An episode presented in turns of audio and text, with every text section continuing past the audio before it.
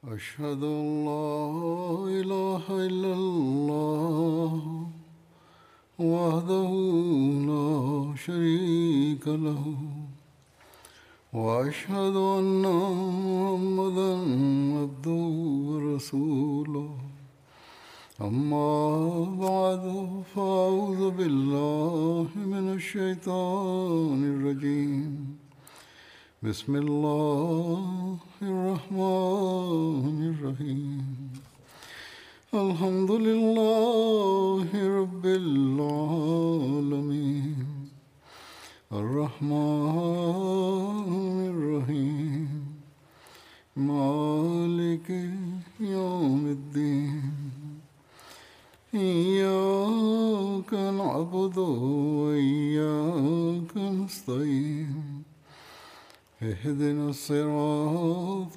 المستقيم صراط الذين أنعمت عليهم غير المغضوب عليهم ولا الضالين.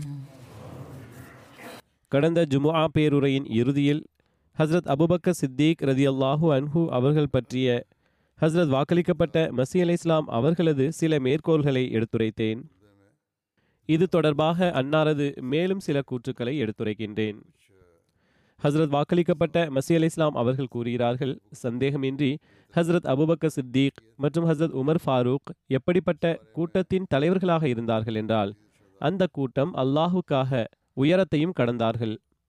மேலும் அவர்கள் நாகரிகமானவர்கள் மற்றும் நாடோடிகளுக்கும் உண்மையின்பால் அழைப்பு விடுத்தார்கள்.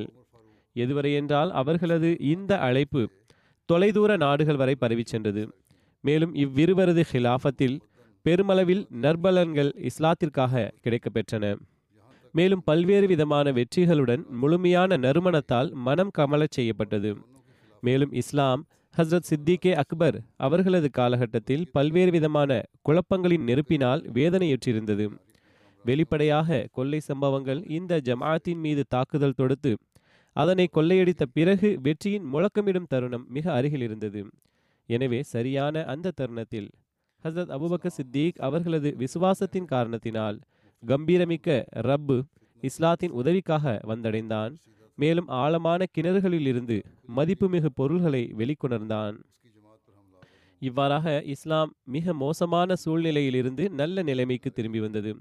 எனவே அந்த உதவியாளருக்கு நன்றி செலுத்துவது மற்றும் எதிரிகளை கருத்தில் கொள்ளாமல் இருப்பது நீதி அடிப்படையில் நம்மீது அவசியமாகின்றது. எனவே நீ உனது தலைவர் ரசூலுல்லாஹி ஸல்லல்லாஹு அலைஹி வஸல்லம் அவர்களுக்கு உதவி செய்த உனது மார்க்கம் மற்றும் வீட்டை பாதுகாத்து மேலும் அல்லாஹுக்காக உனக்கு நன்மையை நாடிய மேலும் உன்னிடம் எவ்வித கை மாறையும் நாடாத அந்த மனிதரை விட்டும் முகம் திருப்பாதே. பிறகு மிகவும் வியப்பிற்குரிய இடமாகவும் சித்திகே அக்பர் அவர்களது மேன்மையை எவ்வாறு மறுக்க முடியும்? மேலும் இது உண்மையாகவும் அன்னாருடைய புகழுக்குரிய பண்புகள் சூரியனை போன்று ஒளிர்கின்றன. மேலும் சந்தேகமின்றி ஒவ்வொரு நம்பிக்கையாளரும் அன்னாரால் நடப்பட்ட மரத்தின் பழத்திலிருந்து உண்கின்றார்கள். மேலும் அன்னாரால் கற்பிக்கப்பட்ட காலத்திலிருந்து பயன்பெறுகின்றனர். அன்னார் நமக்கு நமது மார்க்கத்திற்கு ஆதாரத்தையும் நமது உலகிற்கு சாந்தியையும் சமாதானத்தையும் வழங்கியிருக்கின்றார்கள். மேலும் எவர் மறுக்கின்றாரோ அவர் பொய் கூறுகிறார். மேலும் அழிவிலும் ஷைத்தானுடனும் இணைந்து விட்டார்கள். கூறுகிறார்கள், எவர்களுக்கு அன்னாரது அந்தஸ்து மற்றும் உயர் தகுதி பற்றிய சந்தேகம் இருக்கின்றதோ அப்படிப்பட்ட மக்கள் வேண்டுமென்றே தவறிழைத்தவர்கள் ஆவார்கள். மேலும் அவர்கள் அதிக அளவு தண்ணீரை குறைவானதாக்கிவிட்டார்கள். இவர்கள் கோபத்தால் எழுந்துள்ளார்கள். மேலும் எப்படிப்பட்ட மனிதரை இழிவுபடுத்தியுள்ளார்கள் என்றால், அவர் முதல் தர மேன்மை மிக்கவரும் கண்ணியமிக்கவருமாக இருக்கின்றார்கள். கூறுகிறார்கள், இயல்பு, நம்பிக்கை, அச்சம், ஆர்வம், நேசம் மற்றும் அன்பின் ஒட்டுமொத்த உருவமாக இருந்தார்கள். மேலும் அன்னாரது விலைமதிப்பற்ற இயல்பு உண்மை மற்றும் பரிசுத்தத்தில் முழுமை பெற்றிருந்தது. ஹஸ்ரத் பெருந்தகை அவர்களிடம் அற்புதங்கள் அனைத்தும் முழுமை பெற்றிருந்தன. ஆன்மா மற்றும் ஆன்ம இச்சைகளில் இருந்து தூயவரானவரும் சிந்தனை அவர்களது உணர்ச்சிகளை விட்டும் முற்றிலும் விலகி இருந்தது. மேலும் அன்னார் அர்ப்பணிப்பில் உயர் தகுதி பெற்றவராக இருந்தார்கள். மேலும் அன்னாரால் சீர்திருத்தம் மட்டுமே நிகழ்ந்தது. மேலும் அன்னாரால் நம்பிக்கையாளர்களுக்கு வெற்றிகள் மற்றும் முன்னேற்றங்கள் வெளிப்பட்டன. அன்னார் துன்பம் மற்றும் அவதூறு கூறுவதிலிருந்தும் தூய்மையானவராக இருந்தார்கள். எனவேதான் நீ சண்டைகளின் வாயிலை பார்க்காதே, மாறாக அவர்களை நன்மையில் ஈடுபடச் செய். அந்த மனிதர் தனது இறைவனின் கட்டளைகள் மற்றும் திருப்தியிலிருந்து தனது கவனத்தை தனது மகன்கள் மகள்களை நோக்கி அவர்களை செல்வந்தர்களாக ஆக்க வேண்டும் அல்லது அவர்களை தனது செல்வங்களாக ஆக்க வேண்டும் என்பதற்காக திரும்பவில்லை என்பதை நீ கவனிக்கவில்லையாம். அவர் தனது தேவைகளுக்கு போதுமான அளவுக்கு மட்டுமே உலகில் பங்கு பெற்றார்கள். பிறகு அவர்கள் ரசூலை கரீம் ஸல்லல்லாஹு அலைஹி வஸல்லம் அவர்களது சமுதாயத்தின் மீது அநீதி இழைத்து வந்தார்கள் என்று எவ்வாறு உன்னால் நினைக்க முடிந்தது? அல்லாஹ் சித்திகே அக்பர் அவர்கள் மீது கருணையினை பொழிவானாக. அன்னார் இஸ்லாத்தை உயிர்ப்பித்தார்கள், மேலும் நய வஞ்சகர்களை அழித்தார்கள், மேலும் மறுமை வரை தனது நன்மைகளின் பலன்களை தொடரச் செய்துள்ளார்கள். அன்னார் மிகவும் மன்றாடக்கூடியவராகவும் அல்லாஹ்வின் புறம் தன்னை அர்ப்பணித்தவராகவும் இருந்தார்கள். மேலும் உருக்கமான துஆ மற்றும் அல்லாஹ்வின் முன் குனிந்திருப்பது, அவனது சன்னிதானத்தில் மன்றாடலுடன் பணிவுடன் குனிந்தே இருப்பது, மேலும் அவனது தொடர்பை வலுவாக பற்றி இருப்பது அன்னாரது பழக்கங்களாக இருந்தது. அன்னார் சஜ்தாவின் நிலையில் துஆவில் அதிகம் ஈடுபட்டு வந்தார்கள். மேலும் மேலும் திலாவத் செய்யும் போது அழுது வந்தார்கள். அன்னார் சந்தேகமின்றி இஸ்லாம் மற்றும் தூதர்களின் பெருமை ஆவார்கள். அன்னாரது மேன்மையான இயல்பு படைப்பினங்களில் சிறந்தவரான ரசூலே கரீம் ஸல்லல்லாஹு அலைஹி வஸல்லம் அவர்களது மேன்மையான இயல்புகளுக்கு மிக நெருங்கியதாக இருந்தது. அன்னார் நபித்துவத்தின் நறுமணங்களை ஏற்றுக்கொள்வதற்காக முயற்சி செய்த மக்களுள் முதலாம் அவர் ஆவார்கள். ஒன்று திரட்டுபவராகிய ரசூலே கரீம் ஸல்லல்லாஹு அலைஹி வஸல்லம் அவர்களிடமிருந்து மறுமையை போன்று வெளிப்பட்ட ஆன்மீக ஒன்று திரட்டலை கண்டவர்களின் பட்டியலில் அன்னார் ரலியல்லாஹு அன்ஹு அவர்கள் உச்சத்தில் இருக்கிறார்கள். மேலும் கரைபடிந்த துணிகளை தூய்மையானதாகவும் சுத்தமான உடையாகவும் மாற்றிய மக்களில் முதலாம் அவர் ஆவார்கள். மேலும் நபிமார்களின் பெரும்பாலான நற்குணங்களில் நபிமார்களை ஒத்தவராக இருந்தார்கள். நாம் திருக்குரானில் அன்னாரை அன்றி வேறு எந்த சஹாபியுடைய குறிப்பையும் அது யூகம் செய்பவர்களது யூகத்தினாலே அன்றி ஒருபோதும் இருப்பதை உறுதியாக கண்டதில்லை. மேலும் யூகம் என்பது உண்மைக்கு நிகராக எவ்வித தகுதியமற்றதாக இருக்கின்றது. அவ்வாறே அதனால் உண்மையை தேடுபவர்களுக்கு திருப்தி அளிக்கவும் முடியாது. மேலும் எவர் அன்னாருடன் பகைமை பாராட்டினாரோ அப்படிப்பட்ட மனிதர் மற்றும் உண்மைக்கு இடையில் எப்படிப்பட்டதொரு மூடிய கதவு இருக்கின்றது என்றால் அவற்றில் எதுவும் உண்மையாளர்களின் தலைவரை நோக்கி திரும்பாமல் திறக்காது. பிறகு அன்னார் கூறுகிறார்கள், சித்திக்கின் படைப்பு அருளின் உதயத்தை நோக்கி கவனம் செலுத்தியதனால், மேலும் கருணையாளனின் தூதர் ஸல்லல்லாஹு அலைஹி வஸல்லம் அவர்கள் மீது கவனத்தை திருப்பியதனால் நிகழ்ந்தது. அன்னார் நபித்துவ பண்புகள் வெளிப்படுத்துவதற்கு அன்னார் நபித்துவ பண்புகள் வெளிப்படுவதற்கு மற்றனைத்து மனிதர்களை விடவும் அதிக உரிமையுடையவராக இருந்தார்கள். மேலும் படைப்புகளில் சிறந்தவராகிய ரசூலே கரீம் ஸல்லல்லாஹு அலைஹி வஸல்லம் அவர்களது ஹலிஃபாவாக ஆவதற்கு முதன்மை தகுதியுடையவர்களாக இருந்தார்கள். மேலும் அன்னார் பின்பற்றுதலுக்குரிய ரசூல் ஸல்லல்லாஹு அலைஹி வஸல்லம் அவர்களுடன் முழுவதுமாக ஒன்றிணைந்தவர்களாகவும் பரிபூரண தொடர்புக்கு தகுதியுடையவராகவும் இருந்தார்கள். மேலும் யாதெனில் அவர்கள் ஒட்டுமொத்த நற்பண்புகள் மற்றும் நற்குணங்கள் மற்றும் பழக்கங்களை மேற்கொள்வதில் மற்றும் ஆன்மாவின் தொடர்புகளை விட்டுவிடுவதில் ரசூலே கரீம் ஸல்லல்லாஹு அலைஹி வஸல்லம் அவர்களின் முழுமையான தோற்றமாக எந்த அளவுக்கு இருந்தார்கள் என்றால் வாள்கள் மற்றும் அம்புகளின் ஆற்றலாலும் அவர்களுக்கிடையே எவ்விதமான விரிசலையும் உருவாக்க முடியவில்லை. மேலும் அன்னார் அந்நிலையிலேயே என்றைக்கும் நிலைத்திருந்தார்கள். மேலும் துன்பங்கள் மற்றும் அச்சுறுத்தும் நிலைமைகள், மேலும் சாபங்கள், அவதூறுகள் அன்னாரை சிறிதும் சஞ்சலப்படுத்த முடியவில்லை. அன்னாருடைய ஆன்மாவின் மேன்மையில் உண்மை மற்றும் விசுவாசம், நிலைத்திருத்தல் மற்றும் இறையச்சத்தை மேற்கொள்ளுதல் அங்கமாக இருந்தன. முழு உலகமும் முர்த்ததாக ஆகிவிட்டாலும் அன்னார் அவற்றை பொருட்படுத்தி இருக்க மாட்டார்கள். மாறாக எப்போதும் தன்னுடைய பாதத்தை முன்னோக்கியே கொண்டு சென்றார்கள். மேலும் இதன் காரணத்தினாலேயே அல்லாஹ் நபிமார்களுக்கு முற்றிலும் அடுத்தபடியாக உண்மையாளர்களுடைய குறிப்பை வைத்திருக்கின்றான். மேலும் கூறுகின்றான், ஃபஉலாஇக மஅல்லதீன அன்அமல்லாஹு அலைஹிம் மினன் நபியீன வஸ்ஸித்தீகீன வஷ்ஷுஹதாஇ வஸ்ஸாலிஹீன். இந்த வசனத்தில் சித்திகே அக்பர் மற்றும் அன்னாரது பிற சிறப்புகள் சுட்டி காட்டப்பட்டுள்ளது. எனவே சிந்தியுங்கள், சிந்தனை செய்பவர்களை போன்று சிந்தியுங்கள். இந்த வசனத்தில் இறை நேசர்களுக்காக மேலான அந்தஸ்து மற்றும் இந்த தகுதிகளை கொண்டவர்களை பற்றிய மாபெரும் சுட்டிக்காட்டல் உள்ளது. மேலும் நாம் இந்த வசனத்தை பற்றி சிந்தித்த போது, மேலும் சிந்தனையை அதன் எல்லை வரை எட்டச் செய்த போது, இந்த வசனம் அபூபக்கர் சித்தீக் ரலியல்லாஹு அன்ஹு அவர்களுடைய அற்புதங்களுக்கு மிக பெரும் சாட்சியமாகும் என்பது புலப்பட்டது. மேலும் இதில் ஆராய்ச்சியில் ஈடுபட்டிருக்கும் ஒவ்வொரு நபருக்கும் புலப்படும் ஆழமான இரகசியமாகும். ஆக அபூபக்கர் ரலியல்லாஹு அன்ஹு அவர்கள் யாரெனில், ரசூலே கரீம் ஸல்லல்லாஹு அலைஹி வஸல்லம் அவர்களுடைய அருளுக்குரிய நாவினால் உண்மையாளர் சித்தீக் என்ற பட்டப்பெயர் வழங்கப்பட்ட நபராவார்கள். மேலும் புகழுக்குரிய இறை வேதமும் உண்மையாளர்களை நபிமார்களுடன் ஒன்றிணைத்து இருக்கின்றது என்பது அறிவு படைத்தவர்களுக்கு மறைவானதொன்றுமில்லை. மேலும் நாம் சஹாபாக்களில் வேறெந்த சஹாபிக்கும் இந்த பட்டப்பெயர், இந்த பட்டம் கிடைக்கப்பெற்றதாக காணவில்லை. இவ்வகையில் சித்திகே அமீனின் மேன்மை நிரூபணமாகின்றது. ஏனென்றால் நபிமார்களுக்கு பிறகு அன்னாரது பெயர் குறிப்பிடப்பட்டுள்ளது. அன்னார் மேலும் கூறுகிறார்கள், இப்னு ஹுல்தூன் கூறினார்கள், நபிகள் நாயகம் ஸல்லல்லாஹு அலைஹி வஸல்லம் அவர்களுக்கு துன்பம் அதிகமான போது அவர்களுக்கு மயக்கம் ஏற்பட்டது. அப்போது அவர்களின் மனைவிகள் மற்றும் பிற குடும்பத்தவர்கள் அப்பாஸ் மற்றும் அலி ஆகியோர் கூடினர். தொழுகைக்கான நேரம் வந்ததும் நபிகள் நாயகம் ஸல்லல்லாஹு அலைஹி வஸல்லம் அவர்கள் அபூபக்கரை தொழ வைக்கச் சொல்லுங்கள் என்றார்கள். பிறகு நபிகள் நாயகம் ஸல்லல்லாஹு அலைஹி வஸல்லம் அவர்கள் மூன்று விஷயங்களை வசியத் செய்த பின், அபூபக்கரின் வாசலை தவிர பள்ளி வாசலில் திறக்கின்ற அனைத்து வாயில்களையும் அடைத்து விடுங்கள் என்றார்கள். ஏனென்றால் எனது சஹாபாக்களுள் கருணை காட்டுவதில் அபூபக்கரை விட மகத்துவம் வாய்ந்தவராக நான் யாரையும் காணவில்லை என்றார்கள். இப்னு ஹுல்தூன் கூறினார்கள், ஹசரத் அபூபக்கர் வந்தார்கள். நபிகள் நாயகம் ஸல்லல்லாஹு அலைஹி வஸல்லம் அவர்களின் சமூகத்தில் நின்றார்கள். நபிகள் நாயகம் ஸல்லல்லாஹு அலைஹி வஸல்லம் அவர்களின் முகத்திலிருந்து போர்வையை நீக்கினார்கள். அவர்களை முத்தமிட்டார்கள். எனது தாய் தந்தை உங்களுக்கு அர்ப்பணம். தங்களுக்காக அல்லாஹ் விதித்த மரணத்தை நீங்கள் சுவைத்து விட்டீர்கள்.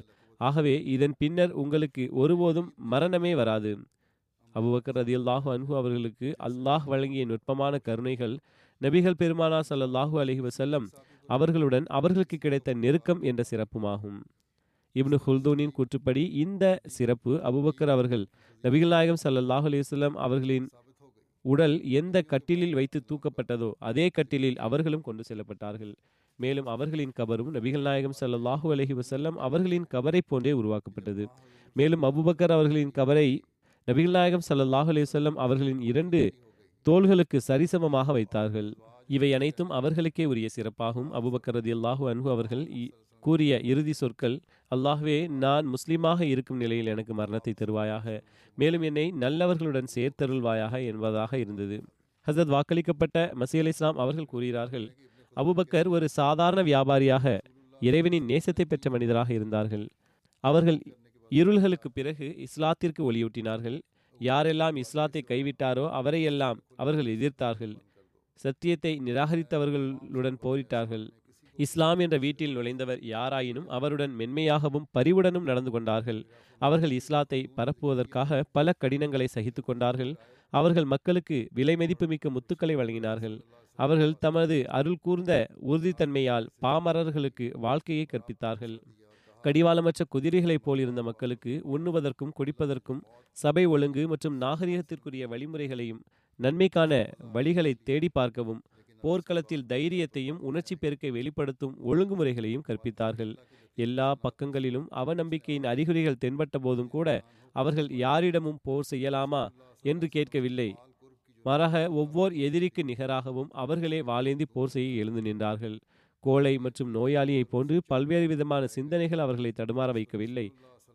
ஒவ்வொரு குழப்பம் மற்றும் துன்பங்களின் சந்தர்ப்பத்திலும் அவர்கள் ரவுசா, இது மதீனாவில் காணப்படும் ஒரு மலையின் பெயர், ரவுசாவை விட உறுதியானவர்கள் என்பது நிரூபணமாகிவிட்டது.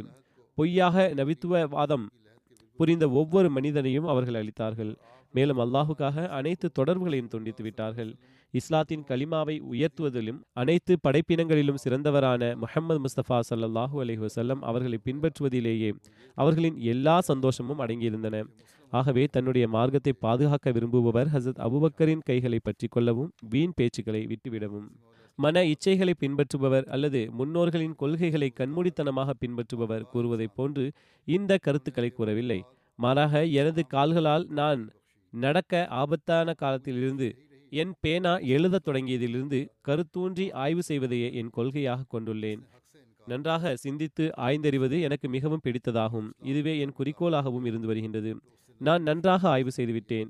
நான் ஒவ்வொரு செய்தியையும் விரிவாகவும் நுட்பமாகவும் ஆய்வு செய்கிறேன். அறிவில் மிகுந்த பெரியோரிடம் விசாரிக்கின்றேன். இதன் அடிப்படையில் கூறுகின்றேன், நான் சித்திகே அக்பர் அவர்களை, அதாவது அபூபக்கர் அவர்களை உண்மையிலேயே சித்திக்காக கண்டேன். நன்கு ஆராய்ச்சி செய்ததில் என் மீது இந்த கருத்து புலனானது. ஹசரத் அபூபக்கர் அவர்களை நான் எல்லா இமாம்களை விடவும் பெரிய இமாமாகவும் இந்த சமுதாயத்தின் ஒளிவீசும் விளக்காகவும் கண்ட உடனே நான் எனது கடிவாளத்தை மிக வலுவாக பிடித்து கொண்டேன். அவர்களின் பாதுகாப்பில் அடைக்கலம் தேடினேன். நல்லவர்களுடன் நேசம் கொண்டு என் இறைவனின் கருணையை பெற விரும்பினேன். கருணையுள்ள அந்த இறைவன் என் மீது கருணை வைத்தான், என் மீது கருணை காட்டினான், எனக்கு அடைக்கலம் அளித்தான், என்னை ஆதரித்தான், என்னை வளர்த்தான். இவ்வாறு என்னை மதிப்புமிக்கவர்களுடன் சேர்த்தான். மேலும் தன்னுடைய சிறப்பான கருணையினால் என்னை இந்த நூற்றாண்டின் முஜத்தித் மற்றும் வாக்களிக்கப்பட்ட மசீஹாக ஆக்கியுள்ளான். மேலும் தன்னுடைய சிறப்பான கருணையால் என்னை இந்த நூற்றாண்டின் முஜத்தித் மற்றும் வாக்களிக்கப்பட்ட மசீஹாக ஆக்கியுள்ளான். மேலும் என்னை இல்ஹாம் பெறக்கூடியவர்களுள் ஒருவராக ஆக்கினான். கவலைகளை என்னை விட்டு போக்கினான். உலகத்தில் யாருக்கும் வழங்கிடாத அருள்களை எல்லாம் எனக்கு வழங்கினான். இவ்வனைத்தும் இந்த கல்வியறிவல்லாத நபி ஸல்லல்லாஹு அலைஹி வஸல்லம் மற்றும் இந்த இறைநேசத்தை பெற்ற மனிதர்களின் மீது நான் கொண்ட அன்பினால் எனக்கு கிடைத்ததாகும். அல்லாஹ்வே, தூதர்களுக்கெல்லாம் தலைசிறந்த தூதர் ஹாத்தமுல் அம்பியா, உலகத்தில் அனைவரையும் விட தலைசிறந்த மனிதர் முஹம்மது ஸல்லல்லாஹு அலைஹி வஸல்லம் அவர்கள் மீது துரூதும் சலாமும் அனுப்புவாயாக. இறைவன் மீது ஆணையாக, ஹஸ்ரத் அபூபக்கர் இரண்டு புனித ஸ்தலங்களிலும் இரண்டு கபர்களிலும் நபிகள் நாயகம் ஸல்லல்லாஹு அலைஹி வஸல்லம் அவர்களின் உடன் இருந்துள்ளார்கள். இவ்விடத்தில் நான் சுட்டி காட்டுவது ஒன்று குகை எனும் கபராகும். அங்கு அவர்கள் அச்சமிகுந்த நிலையில் மரணமடைந்த ஒருவரை போல தஞ்சம் புகுந்தார்கள். இன்னொரு கபர் ஹைருல் பரியா ஸல்லல்லாஹு அலைஹி வஸல்லம் அவர்களுடைய கபருடன் சேர்ந்திருக்கின்றது. எனவே நீ ஆழ்ந்து சிந்திக்கும் ஆற்றல் பெற்றவனாக இருந்தால் சித்திகே அக்பருடைய அந்தஸ்தை நன்றாக புரிந்துகொள். அல்லாஹ் அவர்களையும் அவர்களின் ஹிலாஃபத்தையும் திருக்குரானில் உண்மைப்படுத்தி உறுதி செய்துள்ளான். அவர்களின் கண்ணியத்தை மிகச்சிறந்த சொற்களால் புகழ்ந்துள்ளான். சந்தேகமின்றி அவர்கள் அல்லாஹ்வால் ஏற்றுக்கொள்ளப்பட்டவரும் விருப்பத்திற்குரியவரும் ஆவார்கள். பைத்தியக்காரரை தவிர வேறு யாரும் அவர்களின் கண்ணியத்தை ஏளனப்படுத்த மாட்டார். அவர்களின் ஹிலாஃபத்தின் மூலம் இஸ்லாத்திற்கு ஏற்பட்ட அனைத்து ஆபத்துகளும் விலகின. மேலும் அவர்களின் பிரிவினால் முஸ்லிம்களின் அதிர்ஷ்டம் முழுமையடைந்தது. ஹைருல் அலாம் முகமது நபி ஸல்லல்லாஹு அலைஹி வஸல்லம் அவர்களின் சித்திகே அக்பராக இல்லாமல் இருந்திருப்பின் இஸ்லாத்தின் தூண் சரிந்தே போயிருக்கும். இஸ்லாம் பலவீனமாகவும் ஆதரவற்றும் நோயாளியை போன்றும் இருப்பதைக் கண்டு மாபெரும் வல்லுநராக இருந்து இஸ்லாத்தின் பொலிவையும் பசுமையையும் மீண்டும் நிலைபெறச் செய்வதற்காக எழுந்து நின்றார்கள். அனைத்தையும் பறிகொடுத்த ஒரு நபர் தன் உடைமைகளை தேடி அலைவதைப் போல் இப்பணியில் மூழ்கினார்கள். இதனால் இஸ்லாம் தனது இயல்பான வளர்ச்சியில் அழகிய முகத்தை கொண்டு தூய்மையான சுவை மிகுந்த தண்ணீர் கிடைக்கும் இடத்திற்கே திரும்பி வந்தது. இவ்வனைத்தும் அமீன் என்ற அந்த நல்லடியாரின் தூய்மையின் காரணத்தினால் சாத்தியமானது. அவர்கள் தம் மன இச்சையை மண்ணோடு மண்ணாக்கினார்கள். தன் நிலையை மாற்றினார்கள். ரஹ்மானாகிய இறைவனின் திருப்தியை தவிர வேறு எந்த பிரதிபலனையும் அவர்கள் எதிர்பார்க்கவில்லை. இந்நிலையிலேயே அவர்கள் இரவையும் பகலையும் கழித்தார்கள். அவர்கள் மக்கிப்போன எலும்புகளிலும் உயிரை ஊட்டுகின்றவரும் துயரங்களை போக்குகின்றவரும் பாலைவனத்தின் இனிமையான கனிதரும் மரங்களை காப்பாற்றுகின்றவரும் ஆவார்கள். பரிசுத்தமான இறைவனின் உதவி அவர்களுக்கு கிடைத்திருந்தது. இது அல்லாஹ்வின் அருள் மற்றும் கருணையின் காரணத்தினால் கிடைத்தது. இப்போது நாம் ஓர் இறைவனின் மீது நம்பிக்கை வைத்தவாறு ஓரளவு சாட்சிகளை முன்வைக்கின்றோம். அவர்கள் எவ்வாறு கட்டுக்கடங்காமல் வீசும் புயல்களையும் சுட்டரிக்கும் ஜுவாலைகளை கொண்ட துன்பங்களையும் போக்கினார்கள் என்று உமக்கு தெரிய வேண்டும் என்பதற்காக இதனை எடுத்துரைக்கின்றோம். மேலும் போர்களில் பெரும் பெரும் ஈட்டி எறிவதில் திறமை படைத்தவர்களையும் வாள்வீச்சுக்காரர்களையும் போர்க்களத்தில் எவ்வாறு அழித்தார்கள் என்பதை தெரிந்து கொள். இவ்வாறு அவர்களின் மறைவான திறமைகள் அவர்களின் சாதனைகளால் வெளிப்படுகின்றது. அவர்களின் செயல்பாடுகள் அவர்களின் புகழுக்குரிய பண்புகளின் உண்மைத்துவத்திற்கு சான்று பகர்கின்றது. அல்லாஹ் அவர்களுக்கு மிகச்சிறந்த நற்கூலியை வழங்குவானாக. மேலும் இரையச்சமுடையவர்கள் இமாம்களுக்கு மத்தியில் அவர்கள் எழுப்பப்படுவார்களா? மேலும் அல்லாஹ் அவர்களின் அன்பிற்குரியவர்களின் நிமித்தம் நம்மீது கருணை புரிவானாக. மேலும் இரையச்சமுடையவர்களின் இமாம்களுக்கு மத்தியில் அவர்கள் எழுப்பப்படுவார்களாக. மேலும் அல்லாஹ் அவர்களின் அன்பிற்குரியவர்களின் நிமித்தம் நம்மீதும் கருணை புரிவானாக. அருட்கொடைகள் அனைத்திற்கும் சொந்தக்காரனாகிய இறைவா, எனது வேண்டுதல்களை ஏற்றுக்கொள்வாயாக. நீ எல்லாரையும் விட அதிக கருணையாளனாவாய். மேலும் கருணையாளர் எல்லோரையும் விட மிகச் சிறந்தவன் நீயே ஆவாய். பிறகு அன்னார் கூறுகிறார்கள், எப்பொழுதும் ஹஸரத் அபூபக்கர் ரதியல்லாஹு அன்ஹு அவர்களின் முன்மாதிரியை முன்னிறுத்துங்கள். குறைஷிய எதிரிகள் எல்லா புறமிருந்தும் தீங்கிழைக்க முயற்சித்த மற்றும் பெருமானார் ஸல்லல்லாஹு அலைஹி வஸல்லம் அவர்களை கொலை செய்ய சதித்திட்டம் தீட்டிய நபி ஸல்லல்லாஹு அலைஹி வஸல்லம் அவர்களின் காலத்தை சிந்தித்து பாருங்கள். அந்த காலம் பெரும் சோதனைக்குரிய காலகட்டமாக இருந்தது. அந்த நேரத்தில் ஹஸரத் அபூபக்கர் சித்திக் அவர்கள் தோழமைக்கான உரிமையை நிறைவேற்றினார்கள். அப்படிப்பட்ட முன்னுதாரணம் உலகில் காண கிடைப்பதில்லை. அந்த ஆற்றலும் சக்தியும் உண்மையான ஈமான் இல்லாமல் ஒருபோதும் வர இயலாது. இன்று அமர்ந்திருக்கக்கூடிய மக்கள், இது போன்ற ஏதேனும் ஒரு சோதனை நமக்கு வந்தால் எத்தனை பேர் உறுதுணையாக இருப்பதற்கு தயாராக இருப்பீர்கள் என்பதை தத்தமது இடத்திலிருந்து சிந்தித்து பாருங்கள். உதாரணத்திற்கு, யார் யாரெல்லாம் இந்த மனிதரிடம் பையச் செய்துள்ளார் என அரசாங்க தரப்பிலிருந்து விசாரிக்கப்பட்டால், ஆம் நாங்கள் இவரிடமிருந்து பையச் செய்துள்ளோம் என்று கூறுவார்கள். ஆம் நாங்கள் இவரிடத்தில் பையச் செய்துள்ளோம் என்று துணிவுடன் எத்தனை பேர் கூறுவார்கள்? இதை கேட்டவுடன் சிலரின் கைகால்கள் மரத்து போய்விடும். மேலும் தமது உறவினர்கள் மற்றும் சொத்துக்களை துறக்க வேண்டி வந்துவிடுமோ என்ற சிந்தனை அவர்களுக்கு உடனடியாக வந்துவிடும் என்பதை நான் அறிவேன். அன்னார் அலைஹிஸ்ஸலாம் கூறுகிறார்கள், இக்கட்டான நேரத்தில் உறுதுணையாக இருப்பதுதான் முழுமையான ஈமானையுடையோரின் செயலாகும். எனவே எதுவரை மனிதன் செயலளவில் ஈமானை தன்னகத்தே கொண்டிருக்க மாட்டானோ எவரும் வெறும் வாய்வார்த்தைகளால் ஒன்றும் ஆகப்போவதில்லை. மேலும் அதுவரை சாக்குப்போக்கு கூறுவதும் நீங்காது. துன்பத்தின் தருவாயில் செயலளவில் உறுதியான பாதங்களோடு நிலைநிற்பவர்கள் சிலரே உள்ளனர். ஹசரத் ஈசா அலி இஸ்லாம் அவர்களின் தோழர்கள் அன்னாரின் கஷ்டமான இறுதி நேரத்தில் அன்னாரை தன்னந்தனியாக விட்டுவிட்டு ஓடிவிட்டனர். சிலர் அன்னாரின் முகத்திற்கு முன்னரே அன்னாரை சபித்தனர். பிறகு அன்னார் கூறுகிறார்கள், சுருக்கமாக கூறுவதென்றால் ஹசரத் நபிகள் நாயகம் ஸல்லல்லாஹு அலைஹி வஸல்லம் அவர்கள் சுற்றி வளைக்கப்பட்ட அந்த இக்கட்டான நேரத்தில் ஹசரத் அபூபக்கர் சித்தீக் ரலியல்லாஹு அன்ஹு அவர்களின் உண்மை வெளிப்பட்டது. சில நிராகரிப்பாளர்கள் அன்னாரை வெளியே வர வைக்க வேண்டும் என்று எண்ணியிருந்தாலும் உண்மையில் அன்னாரை கொலை செய்ய வேண்டும் என்பதே அசல் நோக்கமாக இருந்தது. அப்படிப்பட்ட நிலையில் ஹசரத் அபூபக்கர் சித்தீக் ரலியல்லாஹு அன்ஹு அவர்கள் காட்டிய உண்மை மற்றும் விசுவாசத்தின் முன்மாதிரி மற்றவர்களுக்கு மக்களுக்கு என்றென்றைக்கும் முன்னுதாரணமாக விளங்கும். அந்த இக்கட்டான தருவாயில் நபிகள் நாயகம் ஸல்லல்லாஹு அலைஹி வஸல்லம் அவர்கள் ஹசரத் அபூபக்கர் சித்தீக் ரலியல்லாஹு அன்ஹு அவர்களை அவர்களுடன் இருக்க நேர்ந்தது. அந்த இக்கட்டான தருவாயில் நபிகள் நாயகம் ஸல்லல்லாஹு அலைஹி வஸல்லம் அவர்கள் ஹசரத் அபூபக்கர் சித்தீக் அவர்களை தேர்ந்தெடுத்ததே ஹசரத் அபூபக்கர் ரலியல்லாஹு அன்ஹு அவர்களின் உண்மை மற்றும் உயர்தரமான விசுவாசத்திற்கு ஒரு வலுவான சான்றாகும். இந்திய வைசிராய் ஏதேனும் ஒரு சிறப்பான பணிக்காக ஒருவரை தேர்ந்தெடுத்தால் அந்த மனிதரின் கருத்து சிறந்ததாக இருக்குமா அல்லது ஒரு சாதாரண காவலாளியின் கருத்து சிறந்ததாக இருக்குமா? கூறுகிறார்கள், வைசிராயின் தேர்வு என் நிலையிலும் சரியானதாக இருக்கும் என்பதை ஏற்றுத்தான் ஆக வேண்டும். ஏனென்றால் அவர் அரசரின் உதவியாளராக நியமிக்கப்பட்டுள்ளார். அவரின் விசுவாசம், தொலைநோக்கு பார்வை மற்றும் அவரின் முதிர்ச்சியின் காரணமாக அரசன் அவரை நம்பி அதிகாரத்தை அவர் கையில் கொடுத்துள்ளான். அப்படி இருக்க அவருடைய திட்டத்தையும் விவகாரம் பற்றிய புரிதலையும் புறந்தள்ளிவிட்டு ஒரு காவலாளியின் கருத்தை சரியானதாக கருதுவது என்பது சரியல்ல. நபிகள் நாயகம் ஸல்லல்லாஹு அலைஹி வஸல்லம் அவர்களின் தேர்வும் இது போன்ற ஒன்றுதான். அந்த நேரத்தில் அன்னாரின் எழுபது எண்பது சஹாபிகள் இருந்தார்கள். அவர்களில் ஹசரத் அலி அவர்களும் இருந்தார்கள். ஆனால் அவர்கள் அனைவர்களிலும் பெருமானா ஸல்லல்லாஹு அலைஹி வஸல்லம் அவர்கள் தன்னோடு இருப்பதற்கு ஹசரத் அபூபக்கர் சித்திக்கையை தேர்ந்தெடுத்தார்கள்.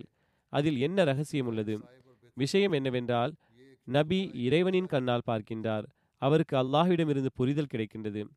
எனவே அல்லாஹ்வே ஹசரத் நபிகள் நாயகம் ஸல்லல்லாஹு அலைஹி வஸல்லம் அவர்களுக்கு ஆன்மீக காட்சிகள் மற்றும் இறை அறிவிப்புகள் வாயிலாக இந்த பணிக்கு அனைவரையும் விட சிறந்த மற்றும் தகுந்த நபர் ஹசரத் அபூபக்கர் சித்தீக் என்றே கூறியுள்ளான்.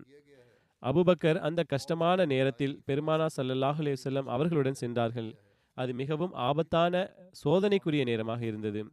கூறுகிறார்கள், சுருக்கமாக கூறுவதென்றால் ஹசரத் அபூபக்கர் அவர்கள் பெருமானார் ஸல்லல்லாஹு அலைஹி வஸல்லம் அவர்களுக்கு முழுமையான முறையில் உறுதுணையாக இருந்தார்கள். சௌர் குகை என்றழைக்கப்படும் இக்குகையில் சென்று மறைந்து கொண்டார்கள். பெருமானார் ஸல்லல்லாஹு அலைஹி வஸல்லம் அவர்களுக்கு துன்பம் கொடுக்க எண்ணிய தீய நிராகரிப்பாளர்கள் அன்னாரை தேடியவாறு அந்த குகை வரை வந்து சேர்ந்தார்கள். ஹசரத் அபூபக்கர் சித்தீக் அவர்கள், இப்போது எதிரிகள் மிக அருகில் வந்துவிட்டனர், அவர்கள் சிறிது குனிந்து பார்த்தாலும் கூட நம்மை கண்டுவிடலாம், நாம் பிடிபட்டு விடுவோம் என்று கூற, அதற்கு பெருமானா ஸல்லல்லாஹு அலைஹி வஸல்லம் அவர்கள், லா தஹ்சன் இன்னல்லாஹ மஅனா, கவலை கொள்ளாதீர், நிச்சயமாக இறைவன் நம்மோடு உள்ளான் என்று கூறினார்கள். இந்த சொல்லை ஆழ்ந்து கவனியுங்கள். ஹசரத் நபிகள் நாயகம் ஸல்லல்லாஹு அலைஹி வஸல்லம் அவர்கள் ஹசரத் அபூபக்கர் சித்தீக்கையும் தன்னோடு இணைத்து கூறுகிறார்கள். இன்னல்லாஹ மஅனா என்று கூறியுள்ளார்கள். மஅனா என்ற சொல்லில், அதாவது நம்மோடு என்ற வார்த்தையில் இருவரும் அடங்குவர். அதாவது அல்லாஹ் உன்னோடும் என்னோடும் உள்ளானான். அல்லாஹ் ஒரு பக்கம் ஹசரத் நபிகள் நாயகம் ஸல்லல்லாஹு அலைஹி வஸல்லம் அவர்களையும் மறுபக்கம் ஹசரத் அபூபக்கர் சித்தீக்கையும் வைத்தான். தராசுவிற்கு இரு தட்டுகள் இருக்கும். ஒரு தட்டில் நபிகள் நாயகம் ஸல்லல்லாஹு அலைஹி வஸல்லம் அவர்களையும் மறுதட்டில் ஹசரத் அபூபக்கர் சித்தீக்கையும் வைத்தான். இப்படிப்பட்ட இப்போது இருவரும் சோதனைக்குரிய நேரத்தில் உள்ளனர். ஏனென்றால் இது எப்படிப்பட்ட தருணம் என்றால், ஒன்று இஸ்லாத்திற்கான அடித்தளமும் இடப்படும், அல்லது இஸ்லாம் அழிந்து போய்விடும். எதிரிகள் குகை வாயிலில் உள்ளனர். பல வகையான கருத்துக்கள் பேசப்படுகின்றன. இந்த குகைக்குள் தேட வேண்டும், ஏனென்றால் கால் தடம் இங்குதான் முடிவடைகின்றது என்று சிலரும், சிலந்தி வலை கட்டியுள்ளது, புறா முட்டையிட்டுள்ளது, இதற்கு எவ்வாறு மனிதன் இதற்குள் எவ்வாறு மனிதன் நுழைந்திருக்க முடியும் என்று இருவரும் என்று சிலரும் பேசும் பேச்சுக்கள் உள்ளே கேட்டுக்கொண்டிருந்தது. அன்னார் அதை தெளிவாக கேட்டுக்கொண்டிருந்தார்கள். பித்து பிடித்தவர்களாக அன்னாரை கொலை செய்ய வேண்டும் என்ற எண்ணத்தோடு எதிரிகள் வந்திருக்கின்ற நிலையில் அன்னாரின் கம்பீரத்தை பாருங்கள். எதிரி அருகில் வந்துவிட்ட நிலையிலும் தனது உண்மை தோழரிடம் லா தஹசன் இன்னல்லாஹ மஅனா, கவலை கொள்ளாதீர், நிச்சயமாக அல்லாஹ் நம்மோடு இருக்கின்றான் என்று கூறுகிறார்கள். இந்த சொற்கள் மிக தெளிவாக உணர்த்துவது என்னவென்றால், பெருமானா ஸல்லல்லாஹு அலைஹி வஸல்லம் அவர்கள் நாவினாலேயே இச்சொற்களை கூறினார்கள். ஏனென்றால் இவை சப்தத்தை எதிர்பார்க்கின்றது, சைகையால் கூற இயலாது. வெளியே எதிரிகள் ஆலோசித்து கொண்டிருக்கின்றனர், உள்ளே எஜமானரும் சேவகரும் பேசி கொண்டிருக்கின்றார்கள். எதிரி நம் குரலை கேட்டுவிடுவார்கள் என்பதை கூட பொருட்படுத்தவில்லை. இது அல்லாஹ்வின் மீதான முழுமையான நம்பிக்கை மற்றும் அவனை பற்றிய ஞானத்தை பெற்றிருந்ததற்கான சான்றாகும். இறைவனின் வாக்குறுதிகளின் மீது நம்பிக்கை இருந்தது. ஹஸரத் நபிகள் நாயகம் ஸல்லல்லாஹு அலைஹி வஸல்லம் அவர்களின் வீரத்திற்கு இந்த முன்னுதாரணமே போதுமானது. அபூபக்கர் சித்திக்கின் வீரத்திற்கு இந்த சம்பவத்தை தவிர இன்னொரு சம்பவமும் உள்ளது. ஹஸரத் நபிகள் நாயகம் ஸல்லல்லாஹு அலைஹி வஸல்லம் அவர்கள் வஃபாத்தான போது, எவர் நபி ஸல்லல்லாஹு அலைஹி வஸல்லம் அவர்கள் மரணமடைந்து விட்டார்கள் என்று யாராவது கூறினால், ஹஸரத் நபிகள் நாயகம் ஸல்லல்லாஹு அலைஹி வஸல்லம் அவர்கள் வஃபாத்தான போது நபி ஸல்லல்லாஹு அலைஹி வஸல்லம் அவர்கள் மரணமடைந்து விட்டார்கள் என்று யாராவது கூறினால், நான் அவரை கொன்று விடுவேன் என்று ஹஸரத் உமர் அவர்கள் வாலேந்தி நின்ற அப்படிப்பட்ட நேரத்தில் ஹஸரத் அபூபக்கர் அவர்கள் மிகுந்த தைரியத்துடன் பேசினார்கள், எழுந்து நின்று சொற்பொழிவாற்றினார்கள். மா முஹம்மதுன் இல்லா ரசூல் கத் ஹலத் மின் கப்லிஹிர் ரசூல், அதாவது முஹம்மது அவர்கள் அல்லாஹு தஆலாவின் தூதரே ஆவார்கள், அவருக்கு முன்வந்த தூதர்கள் அனைவரும் சென்று விட்டனர், அனைவரும் வஃபாத்தாகிவிட்டனர் என்றதும் உமர் ரலியல்லாஹு அன்ஹு அவர்கள் வேகம் தணிந்தது. அதன் பிறகு ஏராளமான அரபிகள் முர்த்ததாகிவிட்டனர். அப்படிப்பட்ட இக்கட்டான நேரத்தின் நிலைமையை ஹஸரத் ஆயிஷா சித்திகா ரதியல்லாஹு தஆலா அன்ஹா அவர்கள் இவ்வாறு எடுத்திருக்கிறார்கள். அதாவது ஹஸரத் அதாவது இறை தூதர் ஸல்லல்லாஹு அலைஹி வஸல்லம் அவர்கள் மரணித்த போது சில பொய் நபித்துவவாதிகள் உருவெடுத்திருந்தனர். சிலர் தொழுகைகளை விட்டுவிட்டனர், நிறம் மாறினர். அப்படிப்பட்ட சோதனைக்குரிய நிலையில் எனது தந்தையார் நபிகள் நாயகம் ஸல்லல்லாஹு அலைஹி வஸல்லம் அவர்களின் தந்தையாக ஆனார்கள், எனது தந்தையார் மீது எப்படிப்பட்ட துக் துக்கங்கள் எல்லாம் எப்படிப்பட்ட துக்கங்கள் எல்லாம் வந்தனவென்றால், அவைகள் மலையின் மீது விழுந்திருந்தால் அதுவும் இல்லாமல் போயிருக்கும், அதாவது தூள் தூளாகி இருக்கும். கஷ்டங்களின் மலைகள் மேல் விழுந்தும் தைரியத்தை இழக்காமல் இருப்பது என்பது சாதாரண மனிதனால் இயலாத ஒன்று என்பதை சிந்தியுங்கள். இந்த உறுதிப்பாடு உண்மையை எதிர்பார்க்கின்றது. அந்த சித்திக் அதை வெளிப்படுத்தினார். வேறு யாரும் அந்த ஆபத்தை கையாள்வது என்பது சாத்தியமில்லாததாக இருந்தது. அனைத்து சஹாபிகளும் அப்போது இருந்தனர். எனது உரிமை என எவரும் கூட வரவில்லை. நெருப்பு மூண்டுவிட்டதை கண்டார்கள். அந்த நெருப்பில் யார் விழுவது என்பதுதான் கேள்வி. அப்படிப்பட்ட நிலையில் ஹஸரத் உமர் அவர்கள் தனது கையை நீட்டி அன்னாரின் கைகளில் பையத் செய்தார்கள். பிறகு ஒன்றன் பின் ஒன்றாக அனைவரும் பையத் செய்தனர். அன்னாரின் உண்மையே அந்த குழப்பத்தை தணித்தது, தீங்கிழைத்தவர்களை அழித்தது. முசைலமாவுடன் ஒரு லட்சம் பேர் இருந்தனர். அவன் ஷரியத்தில் அனுமதிக்கப்படாததை அனுமதிக்கப்பட்டதாக கூறிக்கொண்டிருந்தான். அவரின் இது போன்ற பேச்சை கேட்டு மக்கள் அவனுடைய மார்க்கத்தில் இணைந்து கொண்டிருந்தனர். ஆனால் இறைவன் தனது உதவிக்கான சான்றை வழங்கினான், அனைத்து பிரச்சனைகளையும் எளிதாக்கினான். பிறகு அன்னார் கூறுகிறார்கள், எந்த ஒரு நபரும் ஹஸரத் அபூபக்கர், உமர், உஸ்மான் மற்றும் அலி ரிஸ்வானுல்லாஹி அலைஹிம் அஜ்மஈன் போன்ற பண்பை மேற்கொள்ளாதவரை முஸ்லிம் மற்றும் மூமினாக ஆகவே முடியாது. அவர்கள் உலகை நேசிப்பவர்களாக இருந்ததில்லை, மாறாக தன்னுடைய வாழ்க்கையை இறைவனுக்காக அர்ப்பணித்திருந்தார்கள். பிறகு கூறுகிறார்கள், அல்லாஹ்வின் மீது ஆணையாக சித்திகே அக்பர் எப்படிப்பட்ட இறை நேசராக இருந்தார் என்றால், அவர்களுக்கு இறைவன் புறமிருந்து பல சிறப்பம்சங்கள் அடங்கிய ஆடைகள் வழங்கப்பட்டன, எண்ணற்ற சிறப்புகள் வழங்கப்பட்டன.